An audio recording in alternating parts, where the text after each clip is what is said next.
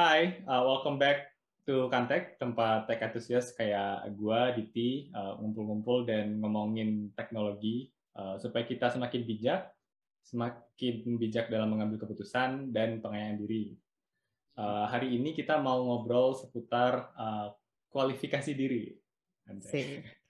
Pertanyaan utama dari episode ini adalah dengan perkembangan teknologi yang uh, pesat kayak sekarang, gitu, kualifikasi apa aja sih yang perlu kita uh, punya untuk selalu uh, stay relevan gitu.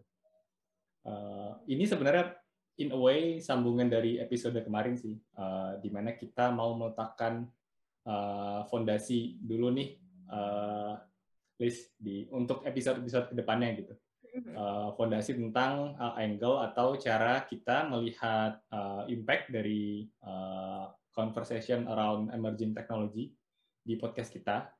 Um, kemarin kita udah ngolah insight-nya dari sisi pengayaan diri dalam uh, yang agak lebih fokus ke finance-nya sih. Tapi kemarin sempat dibahas juga uh, soal kemakmuran diri general, personal wealth gitu. Nah, kali ini kita mau membahas uh, insight dari sisi pengayaan diri sebagai seorang individu gitu, uh, yang pada hakikatnya merupakan sumber daya yang sangat berharga dan kalau dijaga dan dilatih dengan tepat. Gitu. Iya, betul. Maksudnya tuh uh, ini loh, Lis, kayak kalau kita dapat info tentang insight apa pun tentang emerging teknologi kan either lo olah untuk lo jadiin langsung dalam bentuk investasi, duit, bisnis dan seterusnya, tapi juga lo bisa aplikasiin ke dalam diri lo kan untuk memperkaya skill um, and whatnot. Nah, maka dari itulah kita mau ngambil sekarang angle yang kedua bersama Lisa. Uh, Lisa ini atau Fatia Alisa itu seorang well seasoned HR yang udah ber, beberapa tahun uh, kerja di seputar di di industri human resource. Can I say that? Can I say? Yes, yes. yes. I think they can dunia, say that.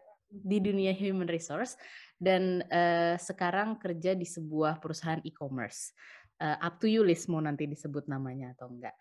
Um, dan dan I think uh, ketika kemarin sama tim kita mau ngomongin uh, angle uh, sumber daya manusia itu tadi, gue langsung kepikiran lo dan thank you so much lo berkenan untuk sharing dan ngobrol-ngobrol sama kita kali ini.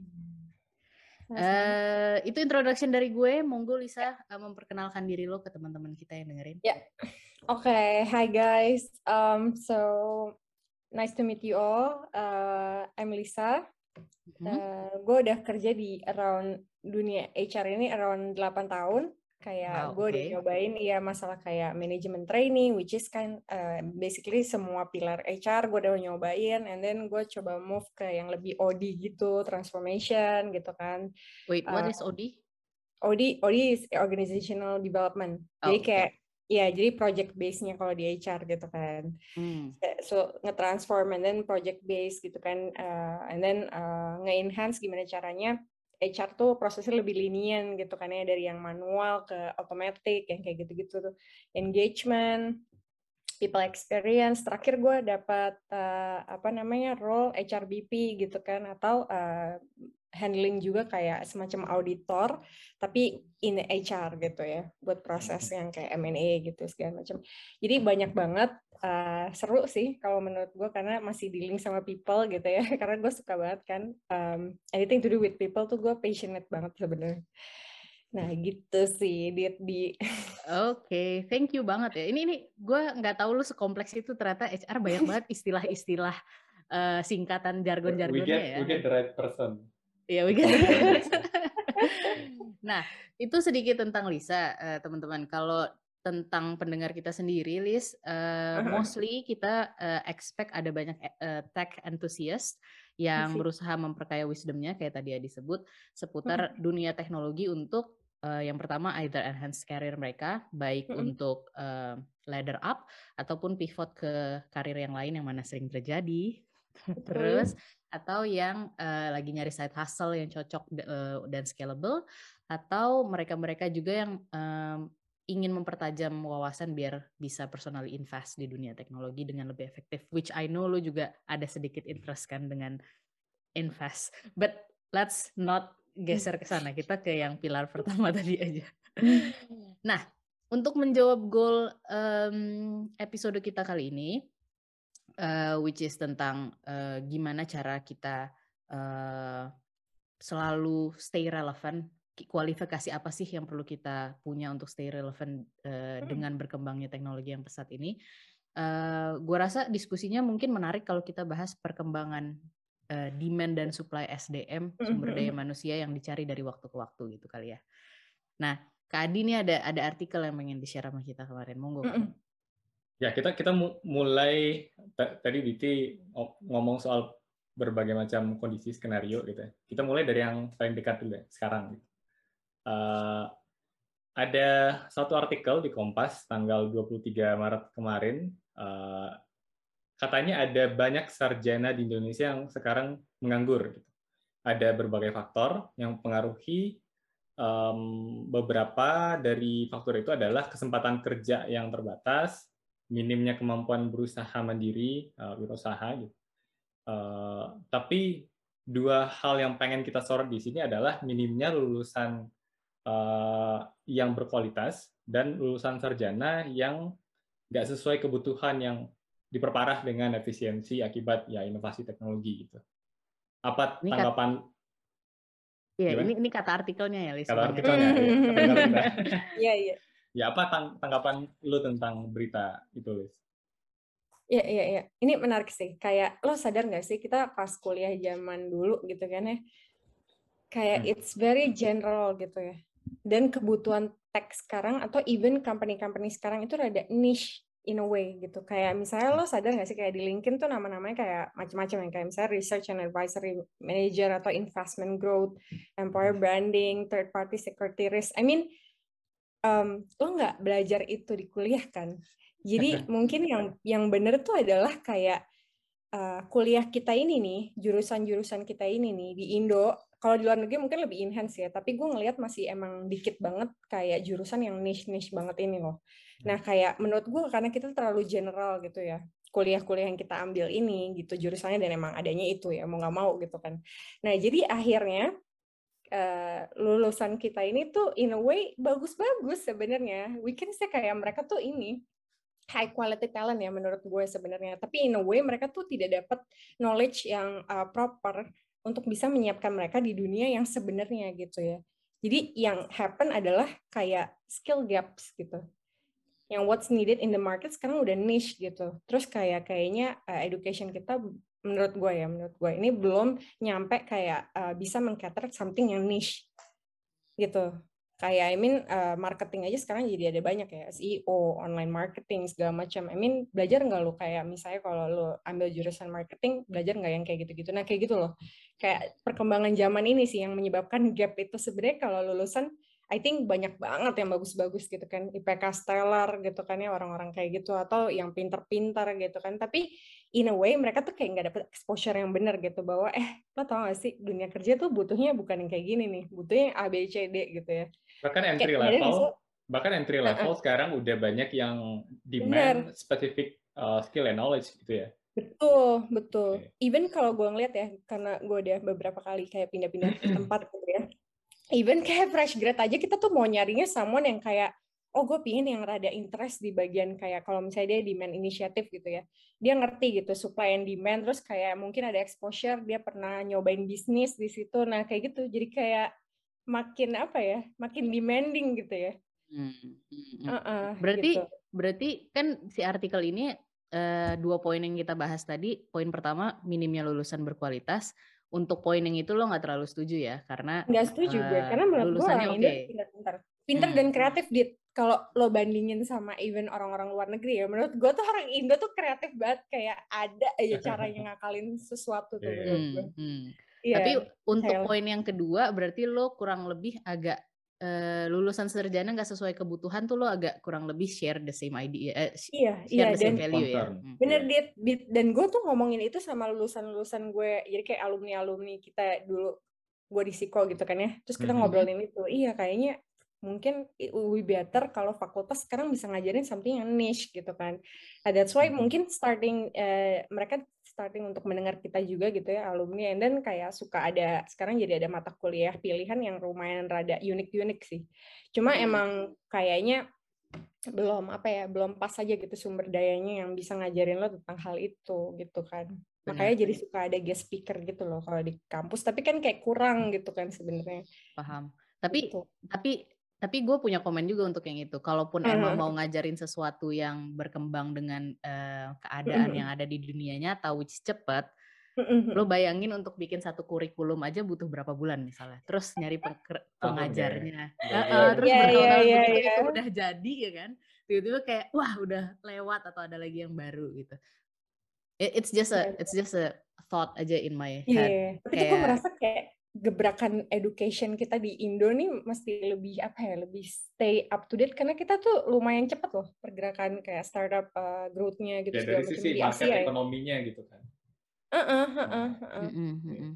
Ya maksud gue uh, untuk sharing yang bagian gue tadi uh, ya. ibaratnya gue kan jadi kayak defending kenapa uh, perkembangan pendidikannya agak lambat. Mm.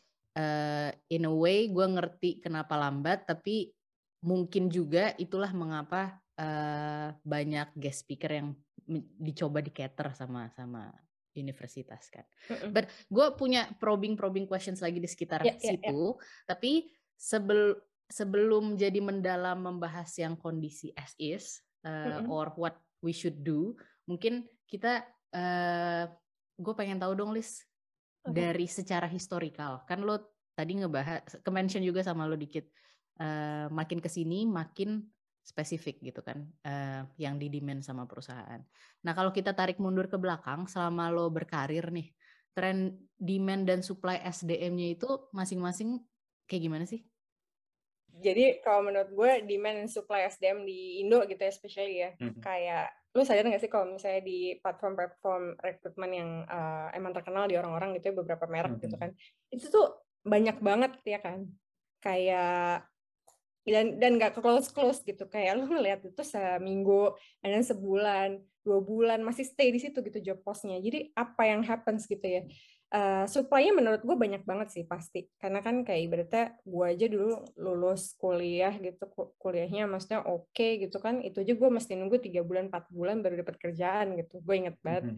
Uh, karena dia butuh something niche juga kan.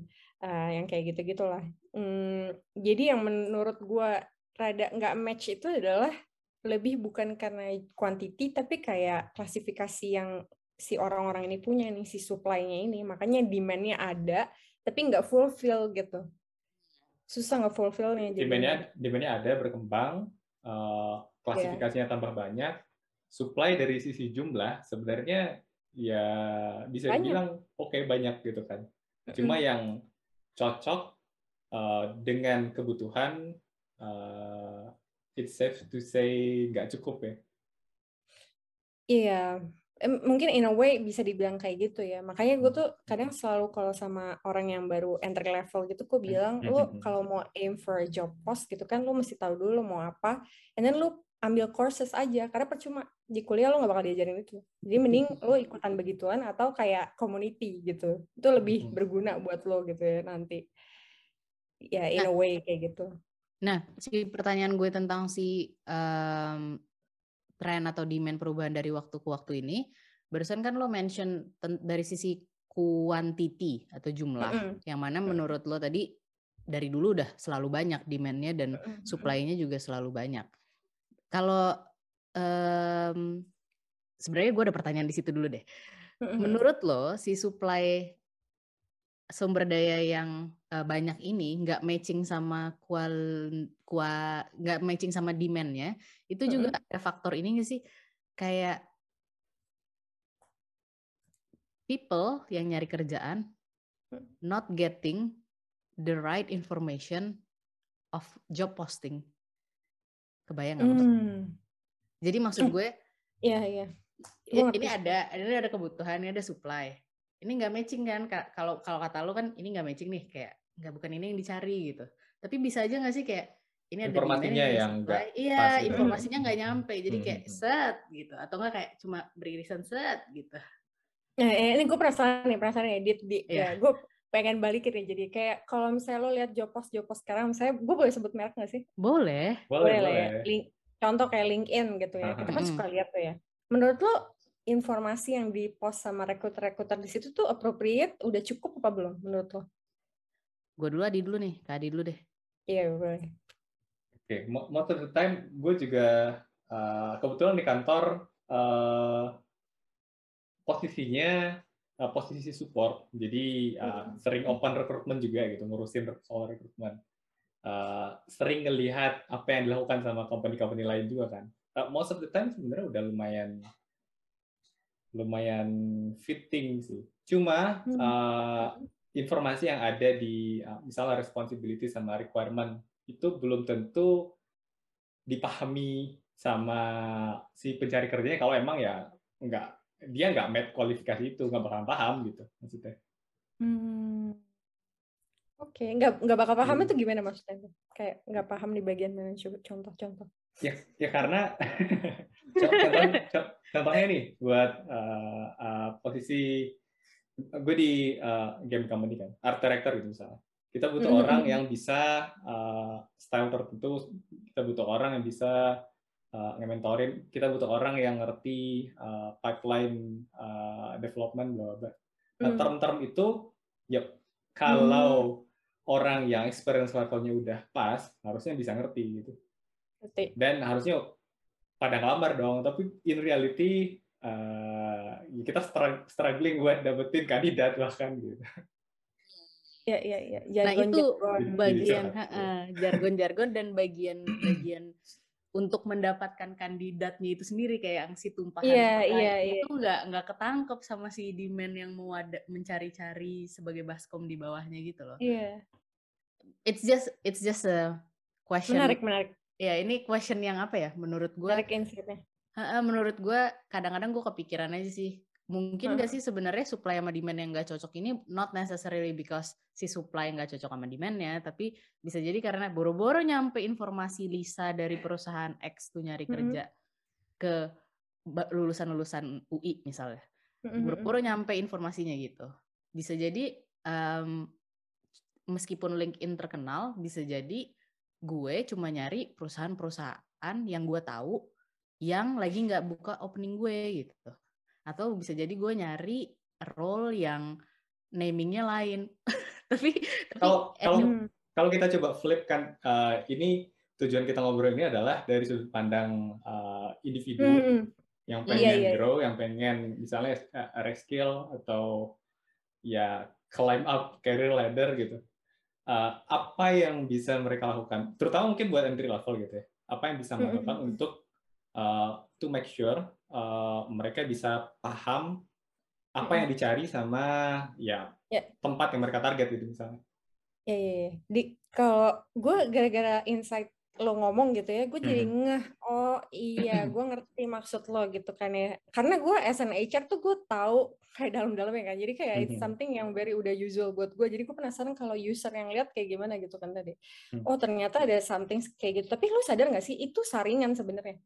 Kayak dengan kita ngeluarin jargon, kita kan hmm. sebagai orang di tech company itu pingin orang yang ready to yes. work gitu ya. Hmm, hmm, Nggak ada time buat molded lu banget dari bawah gitu kadang-kadang yeah. ya. Growing talent beda lagi soalnya kan. Ya, benar, yeah. benar. Menurut gua ada industri berbeda yang kayak hmm. contohnya consulting yang bakal lebih bagus breeding talent dibandingin hmm. tech company ya. Karena tech company itu someone yang selalu ready talent gitu loh. Kayak kita nggak ada waktu buat ngebreeding karena cepet banget kan. Cepet perubahan. Uh, ya Iya, iya. Terus gara-gara lu ngomong kayak gitu, uh, sebenarnya itu salah satu saringan juga sih si jargon itu. And then kalau misalnya lo nanya lagi kayak gimana ya buat orang-orang entry level nih biar ngerti yang kayak gitu-gitu ya. Mm -hmm. Menurut gue tuh emang ini yang selalu gue tekenin ya kalau ke orang, mm -hmm. lo mesti tahu dulu nih lo maunya apa gitu ya. Sebagai yeah. seorang lulusan lo tuh lo maunya apa gitu ya jadi kayak put research on yourself gitu kan kayak menurut gue ya kalau entry level gitu. Lu tahu dulu lu maunya apa gitu kan apa yang bikin lo happy kalau kerja gitu misalnya. Ya apa, yang bikin lo eh, nggak uh, happy gitu ya lo mesti tahu juga. Jadi milih karir tuh ya menurut gue nggak nggak dragging lo. Jadi kayak tiap hari kerja gue kayak robot gitu segala macam enggak tapi something lo passionate banget gitu kan Nah, gue tuh selalu bilang sama orang you need to know first and then aim bener-bener kayak directed gitu. Kayak lo maunya tahu jelas, oh gue suka yang misalnya ya, kalau di gue gitu, gue suka yang engage orang gitu ya, misalnya engaging gitu ya. Uh, oh gue cari deh info tentang engagement gitu ya, company mana sih yang keren-keren engagementnya gitu kan, yang gue lihat. Terus oh kayaknya nama nama jobnya tuh ini nih namanya gitu ya people engagement, people experience gitu. Nah terus gue nyari tuh biasanya nge-search nge-search gitu di internet apa aja nih yang lowongan lagi buka gitu kan ya. Terus kalau lo mau nail those job ya, ini kayak buat orang yang lagi nyari kerjaan gitu ya. Lo mesti baca bener-bener. Orang tuh kadang tuh males. Jadi or, bukan orang Indo yeah, yeah. aja sih semua orang gitu ya males baca bener-bener job qualification-nya terus kayak requirement-nya apa and then lo mesti buka website company-nya supaya lo tahu jelas dia nyari orang kayak apa gitu karena kayak lo bisa apa ya kayak in a way tahu mereka tuh nyari orang kayak gitu kira-kira gue fit nggak ya nah kayak gitu sih. Jadi jelas tahu jadi semuanya tuh kayak terencana gitu ibaratnya. Kayak well measured gitu everything. Kalau lu mau cepet nail it ya menurut gue tuh caranya kayak gitu. Lu mesti tahu hmm. jelas lu maunya apa gitu. Lagi do your research ya. Iya do, hmm. do your research gitu kan. Terus cari uh, resourcesnya gitu kan. Hmm. Eh, pokoknya lu nggak bisa pasif deh kalau di dunia yang kayak sekarang nih menurut gue kayak hmm. udah bukan apa ya udah bukan timingnya lagi lo kayak gitu gitu hmm. iya yeah. eh, terus Liz kalau uh. itu kan tadi uh, perkembangan dari waktu ke waktu dari sisi quantity, which is sama uh. aja, sama-sama banyak demand-nya, sama-sama banyak supply-nya. Ini tinggal gimana me menyaring dan tersaring untuk saling match itu tadi kan. Tapi kalau dari sisi uh, kualitas, bukan kualitas ya, um, apa ya kak istilahnya? Kalau quantity kan jumlah. Kalau ini gue tuh mau nanya, ada nggak sih perbedaan kualifikasi yang bisa lo tarik benang merahnya gitu loh? Dari sisi demand dari waktu ke waktu apa? Nggak ada mm. sama aja tergantung job. Historical ya coba ya. Kayak mm. dulu gitu ya misalnya. Gue kan baru kecil 8 tahun nanti mungkin awal gue berkarir gitu ya. Gue ngeliat kalau dulu tuh mungkin orang-orangnya tapi dulu dan sekarang sebenarnya nggak jauh beda ya. Orang-orangnya yang pengen belajar gitu kan terus orangnya agile thinkingnya terus kayak mau baca mau tahu update apa sih yang happening gitu ya. Jadi hmm. well informed gitu ya orangnya in a way. Jadi kayak lo kerja tuh bukan something yang kayak ya udah gue cuma dapat duitnya. Terus kayak ya udah eight to five wasn't fulfilling guys.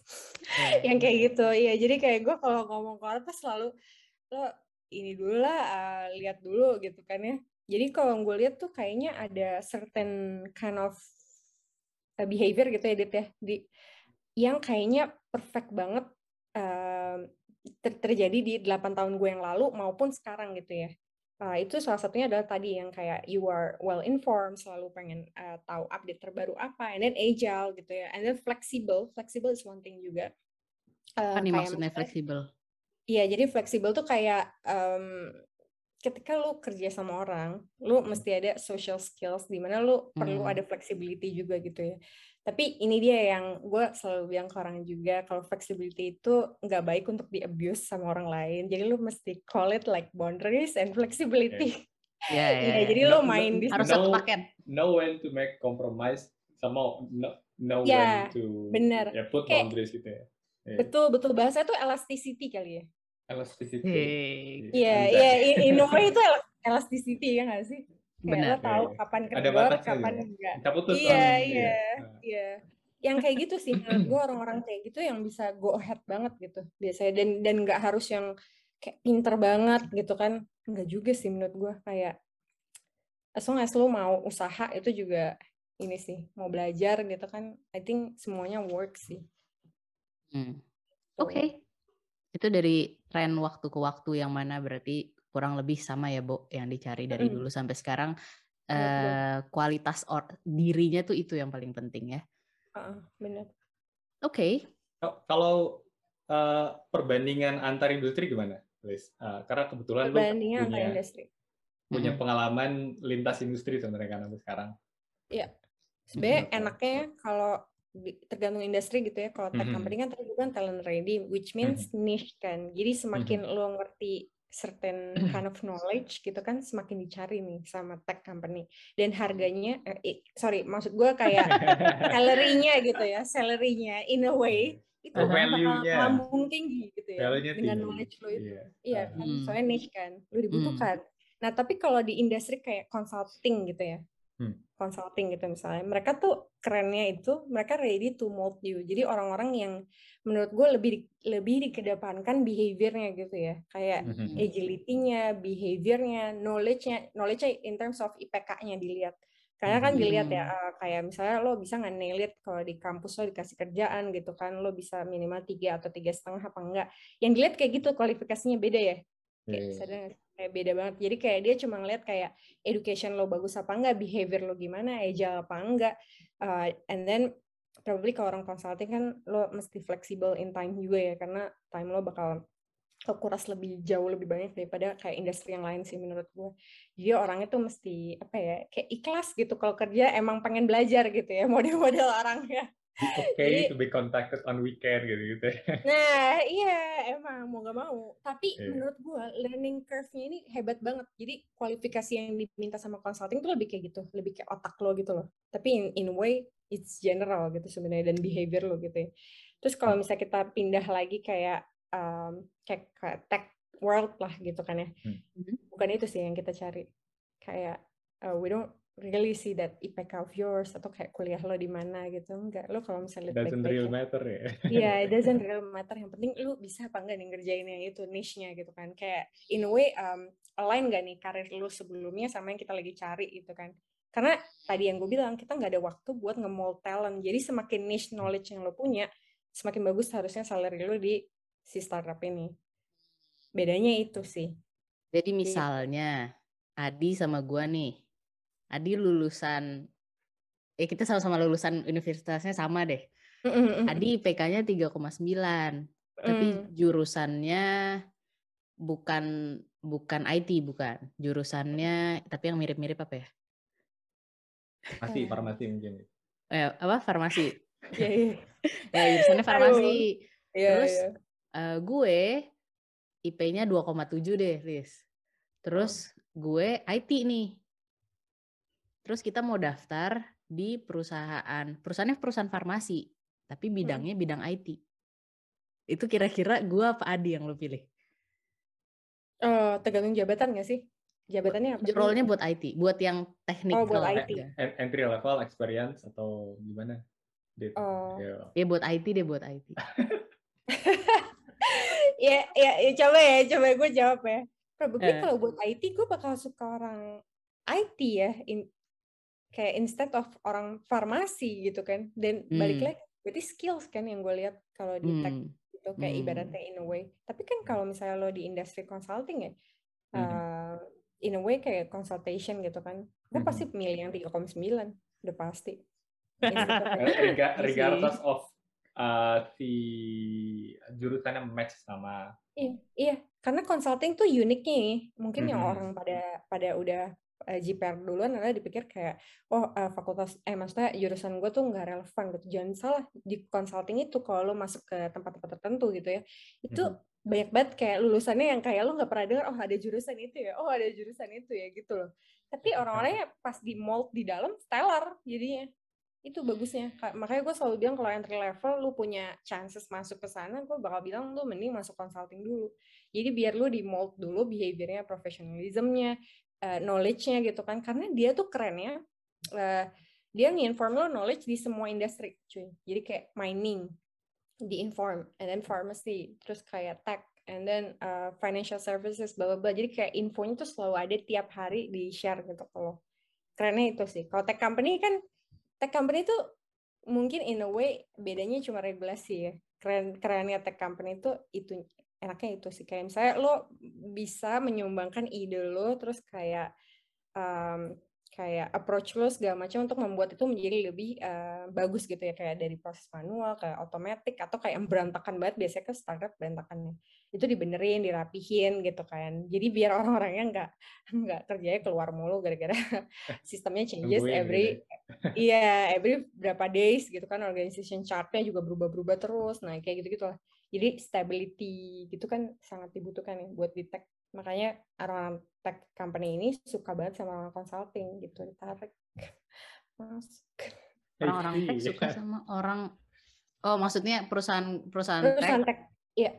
Suka Kayak nyari sama Father, di Indo uh, top-top leadership itu dia rata-rata biasanya dari itu tuh, dari consulting.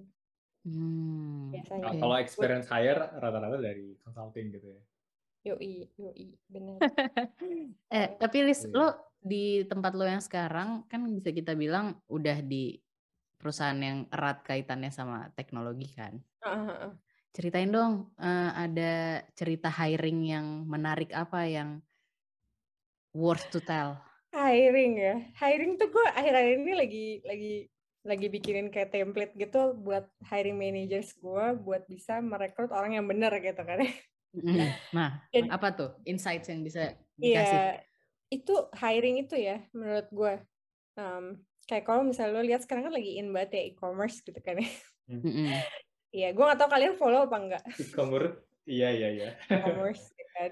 Itu gue suka banget sih follow mereka itu kan. Um, dan ceritanya tuh viral-viral ya kalau buat recruitment jadi gue tuh selalu bilang ke orang lu kalau misalnya lagi interview orang lu mesti tahu lu nggak bawa diri lu sendiri tapi lu bawa nama company hmm. kayak gitu hmm. kan iya hmm. karena in a way lu mesti respect dong sama orang lain walaupun lo kan tahu ya kalau hiring managers gitu kan ya kan kesannya atasannya lo atasannya kan gitu kan ya hmm. and then yang kita rekrut ini pasti bawahannya dong ya kan sama yeah. junior gitu kan pasti probably jadi kayak kadang orang tuh suka nganggep orang sebelah mata gitu kayak Uh, makanya kalau misalnya lihat ada quote-quotes bilang kayak ah so tau lo tapi dalam suatu formal interview itu tuh menurut gue sangat apa ya sangat gak appropriate sih gitu kan ya.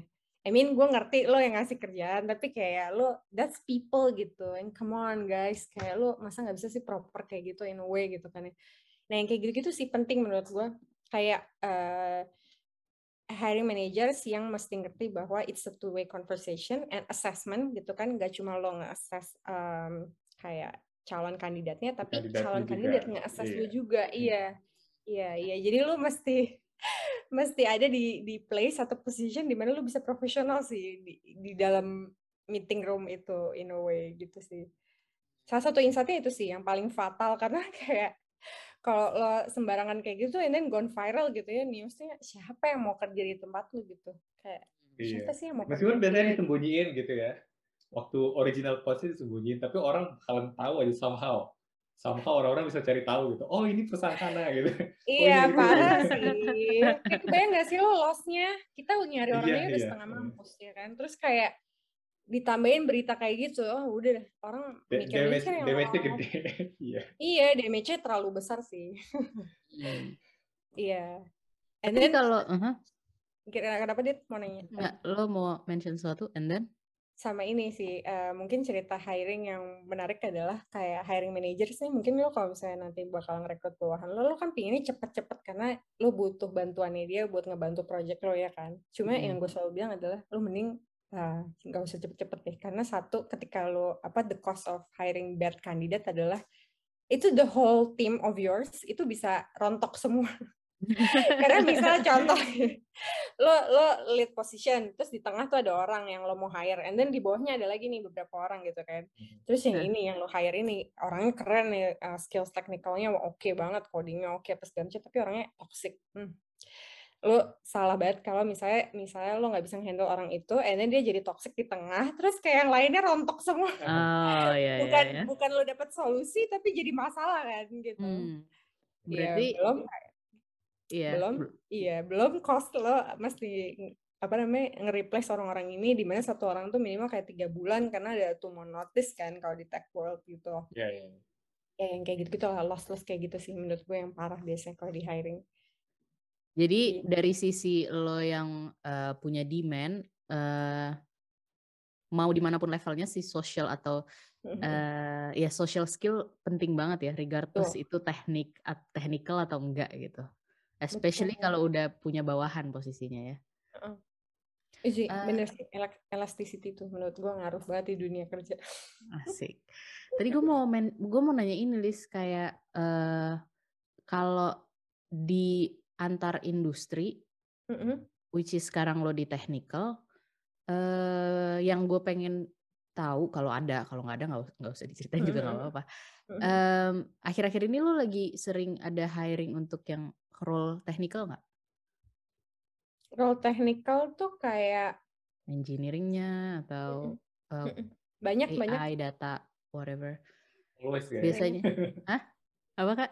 Always kayak kalau di always. tech, always iya, open. Kadang-kadang nggak ada yang always open gitu. Itu oh. itu biasanya lo selalu ada technical uh, interview gak sih? Hmm, gue ada technical test sih. Hmm. Jadi ini lucu banget. Jadi gue kemarin ngobrol sama anak-anak kan, gitu kan. Gue hmm. tanya, lu hmm. menurut lo interview penting gak gitu kan ya? Terus dia bilang, hmm. penting sih.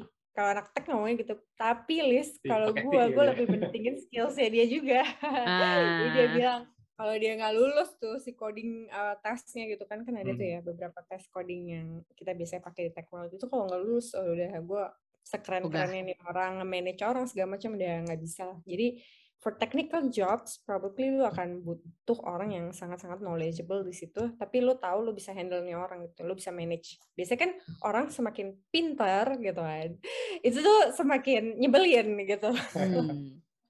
in a way tapi kan Kadang ada juga orang-orang ya. yang pintar tapi humble ya beda ya ada ya mm -hmm. ya kan Kayak tapi tadi ini pintar tapi humble ya ya gitu lah Makanya orang-orang tech company itu sukanya sama orang pinter tapi humble. Hmm. Kalau kita nyari engineer-nya supaya bisa dikasih tahu juga gitu. Maksud kita iya, apa? Iya. yeah. Tapi ada banyak ada banyak juga menurut gue kandidat yang kayaknya pintar-pintar tapi gimana ya posh banget gitu kayak dikasih tahu nggak hmm. mau so pinter banget nah itu kan nggak bisa kerja sama orang lain ya hmm. kalau gue ya orang-orang kayak gitu juga susah sih um, hmm. hire gitu Ya, jadi gue penting juga. Jadi dua-duanya ya tetap ya lo nggak bisa benar-benar cuma mengedepankan sosial, nggak bisa mengedepanin teknikal doang. Ini benar-benar dua aspek yang penting. Tadi gue mau nanya itu soalnya kan kalau dalam the whole recruitment process tuh ada HR interview ya nggak sih kayak lo dulu hmm. yang maju and then user which is the hiring manager interview. And then kalau technical ada technical. And then udah ya nggak sih? Mostly tiga itu nggak sih tahapannya? Ya biasanya biasanya kan HR dulu, HR masuk ke apa namanya uh, biasanya kalau hiring manager yang nggak mau terima orang yang maksudnya skillnya nggak nggak oke okay, karena wasting their time gitu kan, jadi technically duluan baru hiring oh, okay. managersnya gitu kan ya.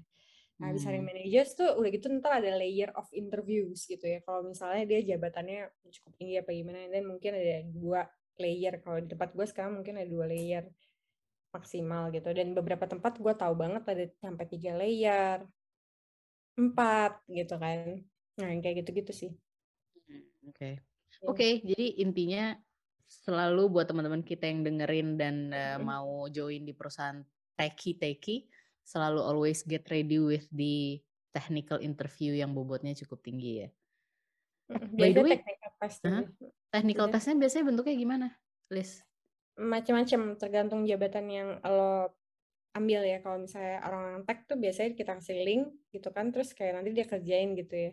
Terus ada mm-hmm. lagi kalau orang-orang model kayak consulting kita kasih case. Case-nya tuh uh, berarti dia mesti present gitu kan uh, tapi dikasih waktu gitu. Lo gue kasih case tapi lo present ke kita in in a slide gitu kan. Uh, solusinya apa nih gitu ya? Kalau lo ketemu klien kayak gitu misalnya kayak gitu terus pitching. Jadi kasih waktu seminggu terus uh, mulai tuh pitching. Kalau lu engaging biasanya lu dapet. Kalau enggak dan enggak bisa. Kayak gitu-gitu sih tesnya kadang. Terus tes ini biasanya kalau di Indo within one day ya? Kenapa? Kalau tes ini biasanya within one day ya kalau di Indo? durasinya. Durasinya hmm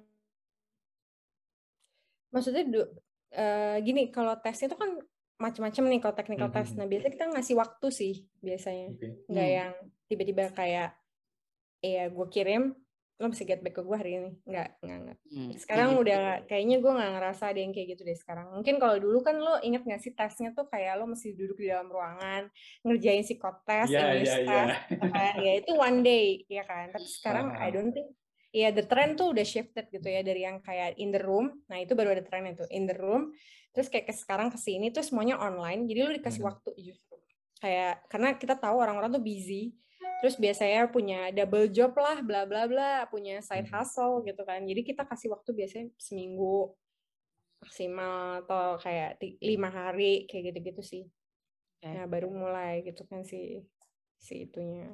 Kalau yang pitching pitching konsultan juga gitu atau kayak iya juga seminggu dan berarti lo ada jadwal jadwal bareng yang uh, mm -mm. akan jadi user untuk dengerin hasil pitchingnya ya?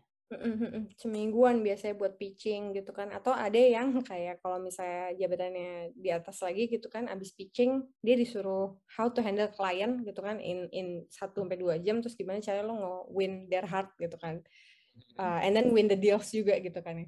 nah itu tuh ada juga yang kayak gitu oke okay. Yeah. tadi tadi mau ngomong sesuatu yang kepotong sama gue uh, no Enggak, oke. Okay. Lost my train of thought. Iya. Lanjut aja. Tadi kita sempat bahas soal uh, uh, current skill versus potential gitu. Oh iya. Ya, uh, menurut seorang Lisa, mana yang biasanya dititik beratkan oleh HR? Sebenarnya tadi lo udah bahas sedikit-sedikit, tapi kita yeah, buat yeah, yeah. sesi lebih khusus aja biar terorganisir pembicaraan kita. Iya, yeah, iya. Yeah. Coba tuh gue, coba ya, kalau gue boleh gak gue lempar dulu ke Dita boleh uh, kalau misalnya gue nempatin lu di posisi lu hiring manager ya Dita ya misalnya hmm. hmm. kan lu butuh bawahan yang langsung kerja ya terus kan lu posisinya adalah lu nggak kenal ini orang lu pilih hmm. skill apa potential ya skill sih ya kan? Tapi jawaban gue straight skill kenapa? tergantung potential nggak kelihatan cuy. Bapak potensi nggak kelihatan? Jadi kayak in a way skills tuh kelihatan jelas ya. Kayak kalau hmm. misalnya dia bisa melakukan sesuatu kan kelihatan ya cara dia ngomong oh dia knowledgeable di situ oh dia pernah project planning ya gimana sih macam. Hmm. potential was something yang more like un untangible in a way. Nggak hmm. bisa diukur kayak gitu ya kan? Kayak misalnya lo pengen lihat nih orang bisa jadi leader apa enggak ya? Punya potensi apa enggak? Lo cuma bisa lihat kayak pas experience-nya dia kan kayak oh dia pernah jadi ketua apa gitu kan? That's potential. Tapi lo nggak hmm. pernah tahu kapan dia break ngerti nggak? Kayak mungkin aja ada masalah di keluarganya gitu kan and then ada timing di mana dia nggak akan bisa manage orang karena dia udah pusing hmm. sendiri sama, sama masalahnya sendiri. Jadi potential was something yang very untangible that's good if you have a candidate yang punya skills dan lo kelihatan ada potensialnya juga gitu ya bagus kan stellar nih orang tapi kalau misalnya you need to choose which one you will choose menurut gue logiknya sih lo pasti butuh orang yang bisa kerja langsung sih kayak I mean yang bisa dilihat juga lah gitu ya skills duluan sih. Potensi especially kan. kalau berdasarkan the whole uh, discussion uh. kita ini, especially di bidang uh, teknologi gitu ya, skill lebih yeah. penting. Karena kalau di consulting kayaknya lo akan pilih potential probably.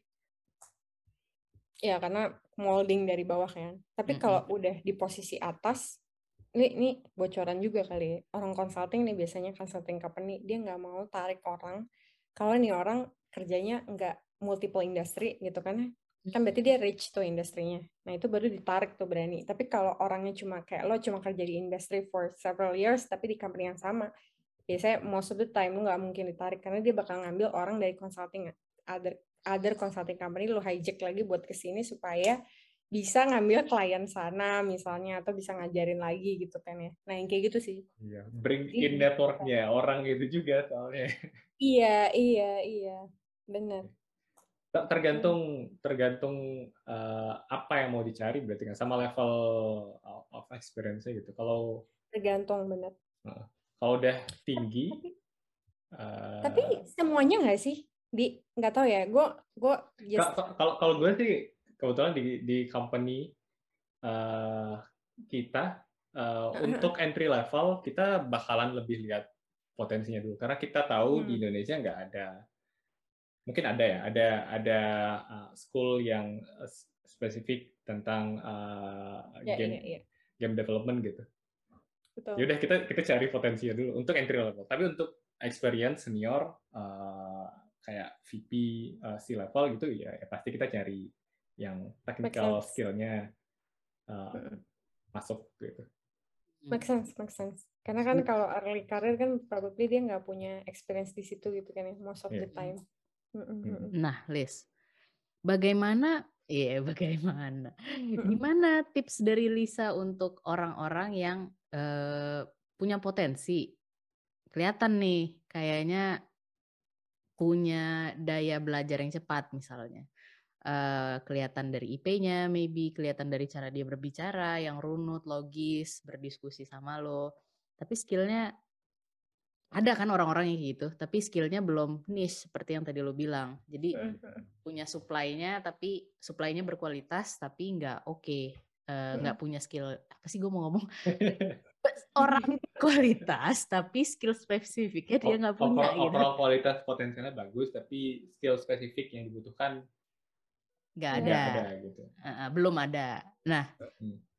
buat dari gue pengen uh, minta tips dong dari lo buat teman-teman kita yang kayak gini gue yakin banyak di luar sana yang merasa kayak gini hmm. tapi dit, dari kalau... terus terus terus tips ini dibagi dua ya tips lo sebagai HR yang uh, yang akan siap meng-hire. Jadi kayak oh lo berarti kalau lo nggak punya ini nanti lo branding diri lo kayak gini. Itu satu yang gue harapkan. Dan satu lagi tips yang lebih general. Jadi tips yang lebih memakan waktu misalnya I don't know ambil course dulu whatever gitu. Hmm, I see, I see. Kebayang nggak? Hmm. Bayang Kebayang. What do you Tadi have dit, dit, bentar. Nah. Iya, iya, iya. Boleh cut dulu. Boleh. boleh, boleh, boleh. Boleh jadi kayak rada gak fokus bagian yang terakhirnya, Dit. Coba Dit boleh ulang lagi ya, Dit? Oke, oke, gue ulang, ulang, ulang. Okay. Skill versus potensi. Iya, yeah, skill versus potensi. Potential nah, ya. Iya, tadi kan oh, kita... Oh, oh. Uh -uh. Oke, gue ngerti-ngerti. Jadi kayak Mas lo pengennya praktikal aja kayak kalau misalnya ini orang punya potensial gitu ya, gimana caranya sih supaya bisa ke hire lebih cepat gitu ya? Mm-mm, dengan dengan permintaan yang skillnya spesifik yang dia belum punya gitu. Tanpa courses ya. Well, kalau courses itu jadi tips lo, yaitu tips yang jangka panjang, let's say. Hmm. And then ya. gue tetap mengharapkan ada tips yang jangka pendek yang ya within one two months bisa gue lakukan gitu. Oh, gue tahu. Apa? Jadi kalau mau cepet ya, eh, ini ada few ways gitu ya. Hmm. Uh, jadi orang-orang dengan potensial ini sebenarnya mereka tuh udah punya menurut gue harusnya ya kalau mereka beneran punya potensial yeah. udah punya kayak behavior behavior yang hmm. emang uh, kayak membuat dia jadi atraktif gitu di mata hmm. hiring managers gitu ya hmm. and then salah satu cara nih sebenarnya gue tuh selalu bilang ke orang-orang lu nih ya kalau misalnya doing something apa interview apa segala macam sebenarnya yang lu mesti charm itu bukan HR-nya I mean HR oke okay lah tapi I mean dia nggak bakal tahu beneran kayak apa yang dicari sama hiring manajernya. Jadi sebenarnya yang lo mesti charm itu adalah hiring managersnya gitu kan. Usernya siapa nih gitu kan ya.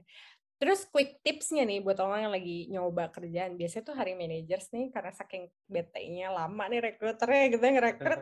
dia ngepost sendiri tuh di LinkedIn-nya dia. Okay. Nah, uh, eh, kalau lu entry level gitu kan, terus kayak misalnya lo nggak punya those niche knowledge gitu kan tapi orang-orang hiring manager sini sangat merasa apa ya appreciate gitu lu mau nge-reach out dia gitu jadi lu engage ya -mm. biasanya kayak in in in app message gitu kan. Lu message ke ini orangnya yang ngepost gitu. Eh gue interest nih. Uh, what do you think? Apa yang bisa gue ini ya supaya gue bisa nyobain gitu. Atau kayak can we talk further about this gitu kan ya. Itu satu. Jadi lu kayak uh, directly to the people itself. Karena kan yang tadi gue bilang adalah uh, main thingsnya adalah as, as long as lu charm those hiring managers then all is good HR itu cuma kayak ya pasti ngikutin uh, ini dong usernya kan gate jadi opener lu, lah HR bener gate nah. opener tapi in a way gate openernya lu sebenarnya bisa kayak uh, lewat pintu samping. Iya. ya belajar pintas loh. Terus ada ada nih ya, gue tuh ketemu sama fresh grade fresh grade yang menurutku pinter banget karena kayak hmm. cukup kreatif. Jadi yang dia hmm. lakuin adalah dia tuh lagi nyari kerja gitu kan.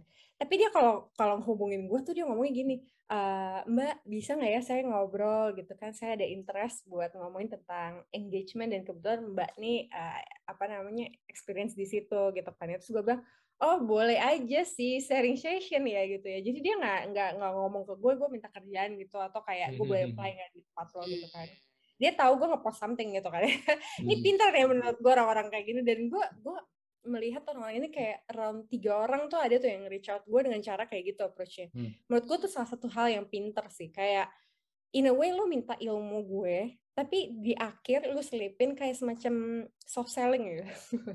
soft selling bilang, Mbak, aku sebenarnya uh, udah selesai sih kuliahnya gitu ya. Kalau intern bisa bantuin nggak nggak nggak dibayar juga nggak apa-apa kok gitu. Okay. Uh, ada nggak ya lowongannya gitu di tempat Mbak atau mungkin I don't know tempatnya temen Mbak.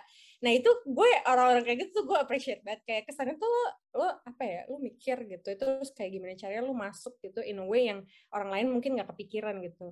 Nah, hmm. menurut gue dengan hmm. cara-cara kayak gitu tuh lebih jauh, lebih di-appreciate sama hiring managers uh, daripada kayak misalnya lo ngomong tuh poin langsung, eh gue interest sama kerjaan ini, uh, boleh nggak gue apply gitu kan ya? Kalau orang yang nggak cocok kualifikasi kan gue paling kayak ah ya udah skip gitu kan ya. Tapi kalau with with that way kayak gue bisa pinpoint dong. In a way tuh gue jadi menginterview dia juga yeah, gak sih?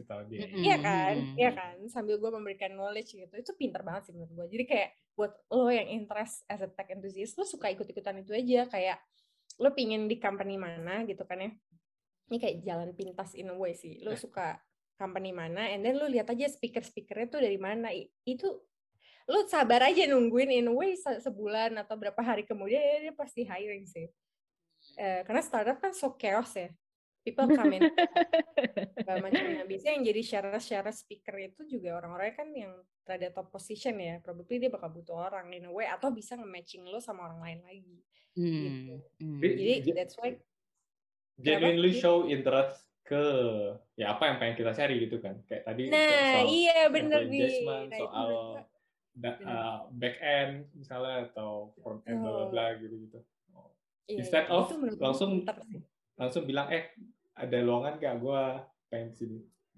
Itu pinter sih. Dan dan anak-anak sekarang mulai nyoba cara kayak gitu menurut gue tuh gue nggak nggak expect dia akan melakukan itu gitu. Hmm. hebat sih hebat sih karena dari dengan cara belok ini tadi nggak langsung lewat pintu utama gate opener yang lo open sebagai HR. Iya. Kalau dari pintu samping lo nggak minta requirement ibaratnya kalau mau datang konser di uh -uh, pintu utama kan dimintain KTP.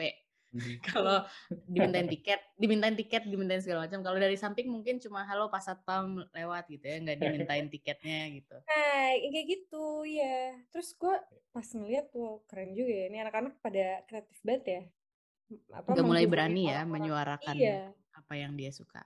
Oke. Okay. Iya, Tapi kayaknya mungkin Ki, menurut gue yang perlu kita sampaikan biar biar nggak pada salah paham nih. Asal-asal asal-asal message iya iya iya benar biar nggak salah paham bener. be genuine be genuine. Be genuine. betul be genuine. Kayak tadi yang Adi bilang ya kayak be genuine on things yang lu like gitu. Orang lain pasti hmm. bisa pick up those vibrations sih menurut yeah. gue. Hmm, ya kayak gitu.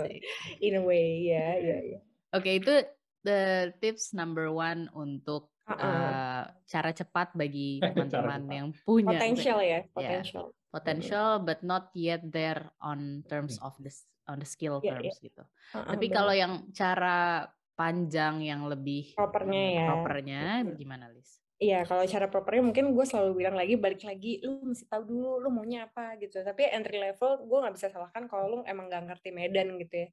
Um, hmm tapi lo harus research sih. Do do your research gitu. What do you like? What do you dislike? Gitu kan. Jadi lo tau jelas apa yang kerjaan cocok sama gue apa yang nggak bakal cocok gitu kan ya.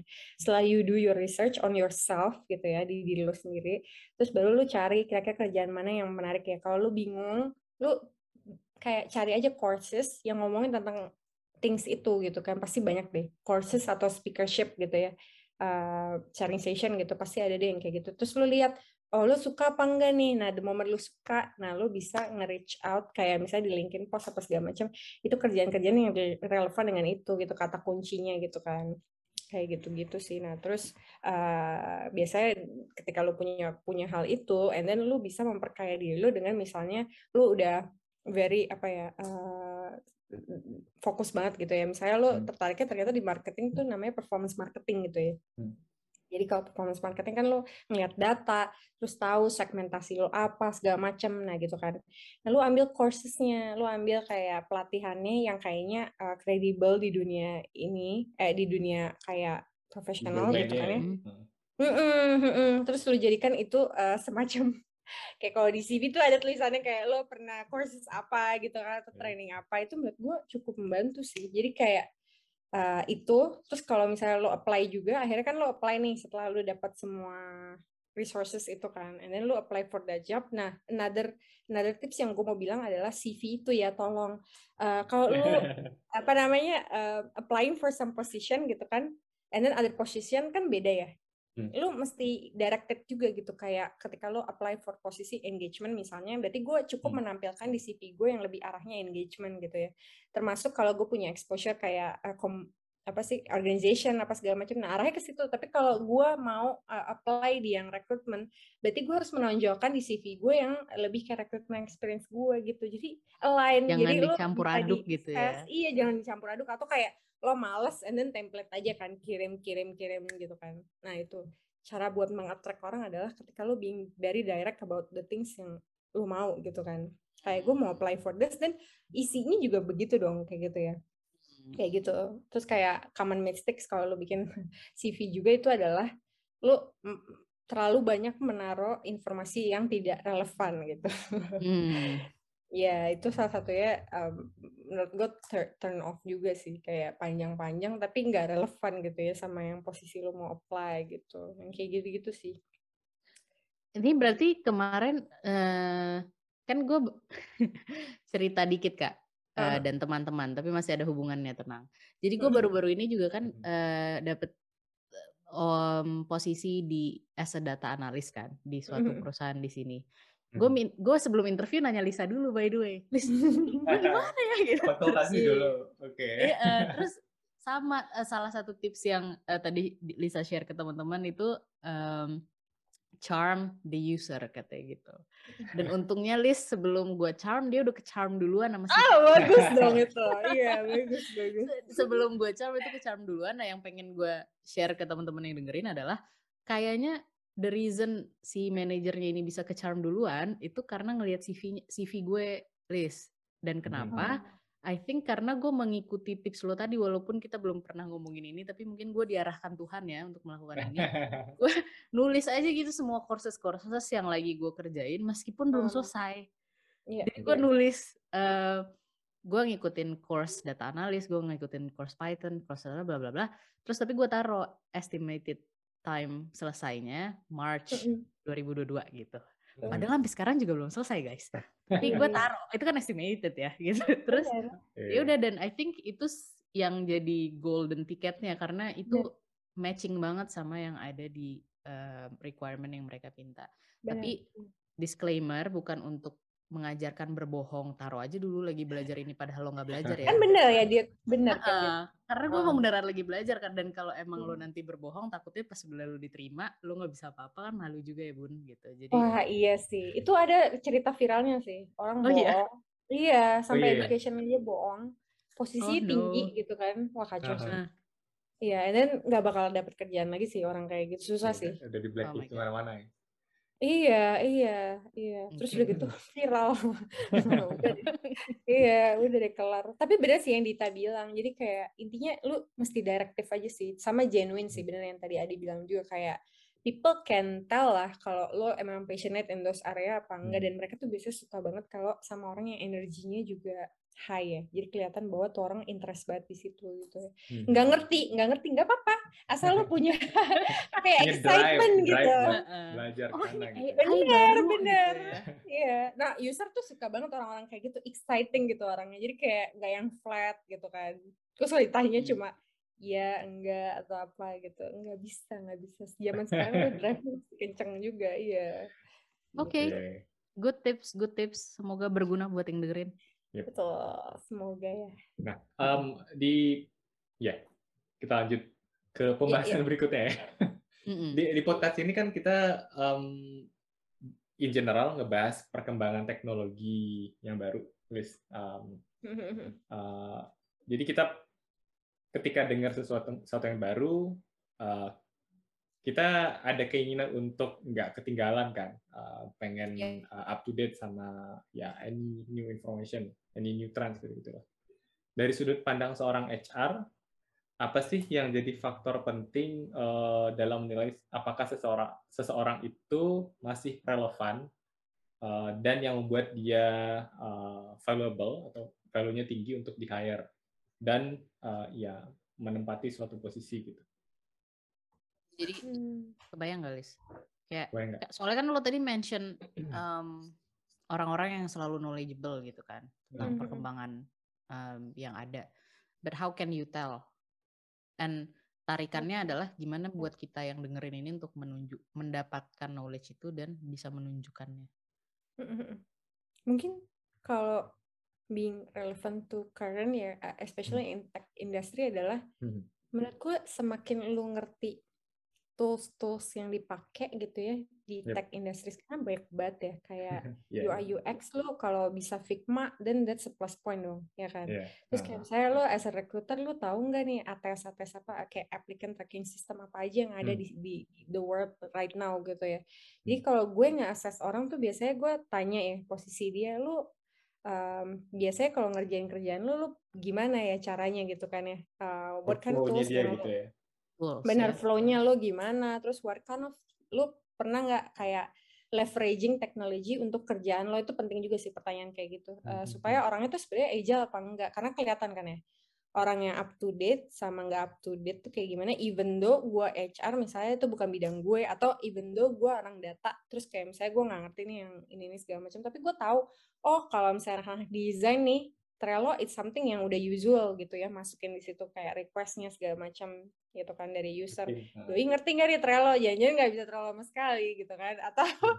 kayak lo ngaku orang desain tapi lo ternyata cuma pegang tools Adobe doang gitu ya, Adobe hmm. doang, Adobe Creative Suite gitu ya. Uh, and then what about Canva? And then what about the others gitu ya? Sekarang udah banyak banget gitu kan. Uh, yang kayak gitu gitulah. Terus kayak dilihat kan bahwa lu bisa nggak pakai tools kita gitu kan especially kalau di beberapa posisi gitu ya kayak yang hmm. technical um, kayak misalnya kalau engineer juga lu bisa nggak megang ini kita ya? Um, biasanya kan ada tuh toolsnya.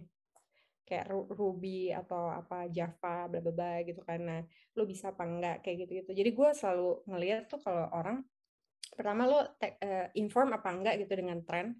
Terus kayak ditanya uh, industri sekarang tuh menurut lo kalau misalnya lo masuk ke kita, what kind of gebrakan yang lo akan lakuin gitu ya. Kelihatan tuh ntar jawabannya gitu kan. kayak, oh gue mau ngelakuin A, B, C gitu kan. Terus kayak, when it comes to technology, what kind of technology yang bisa lo leverage untuk bisa uh, bikin kerjaan lo lebih oke okay, gitu kan. Nah itu orang-orang yang bisa jawab itu juga menurut gue uh, salah satu orang yang bisa stay relevan ke current things gitu ya, current trend gitu.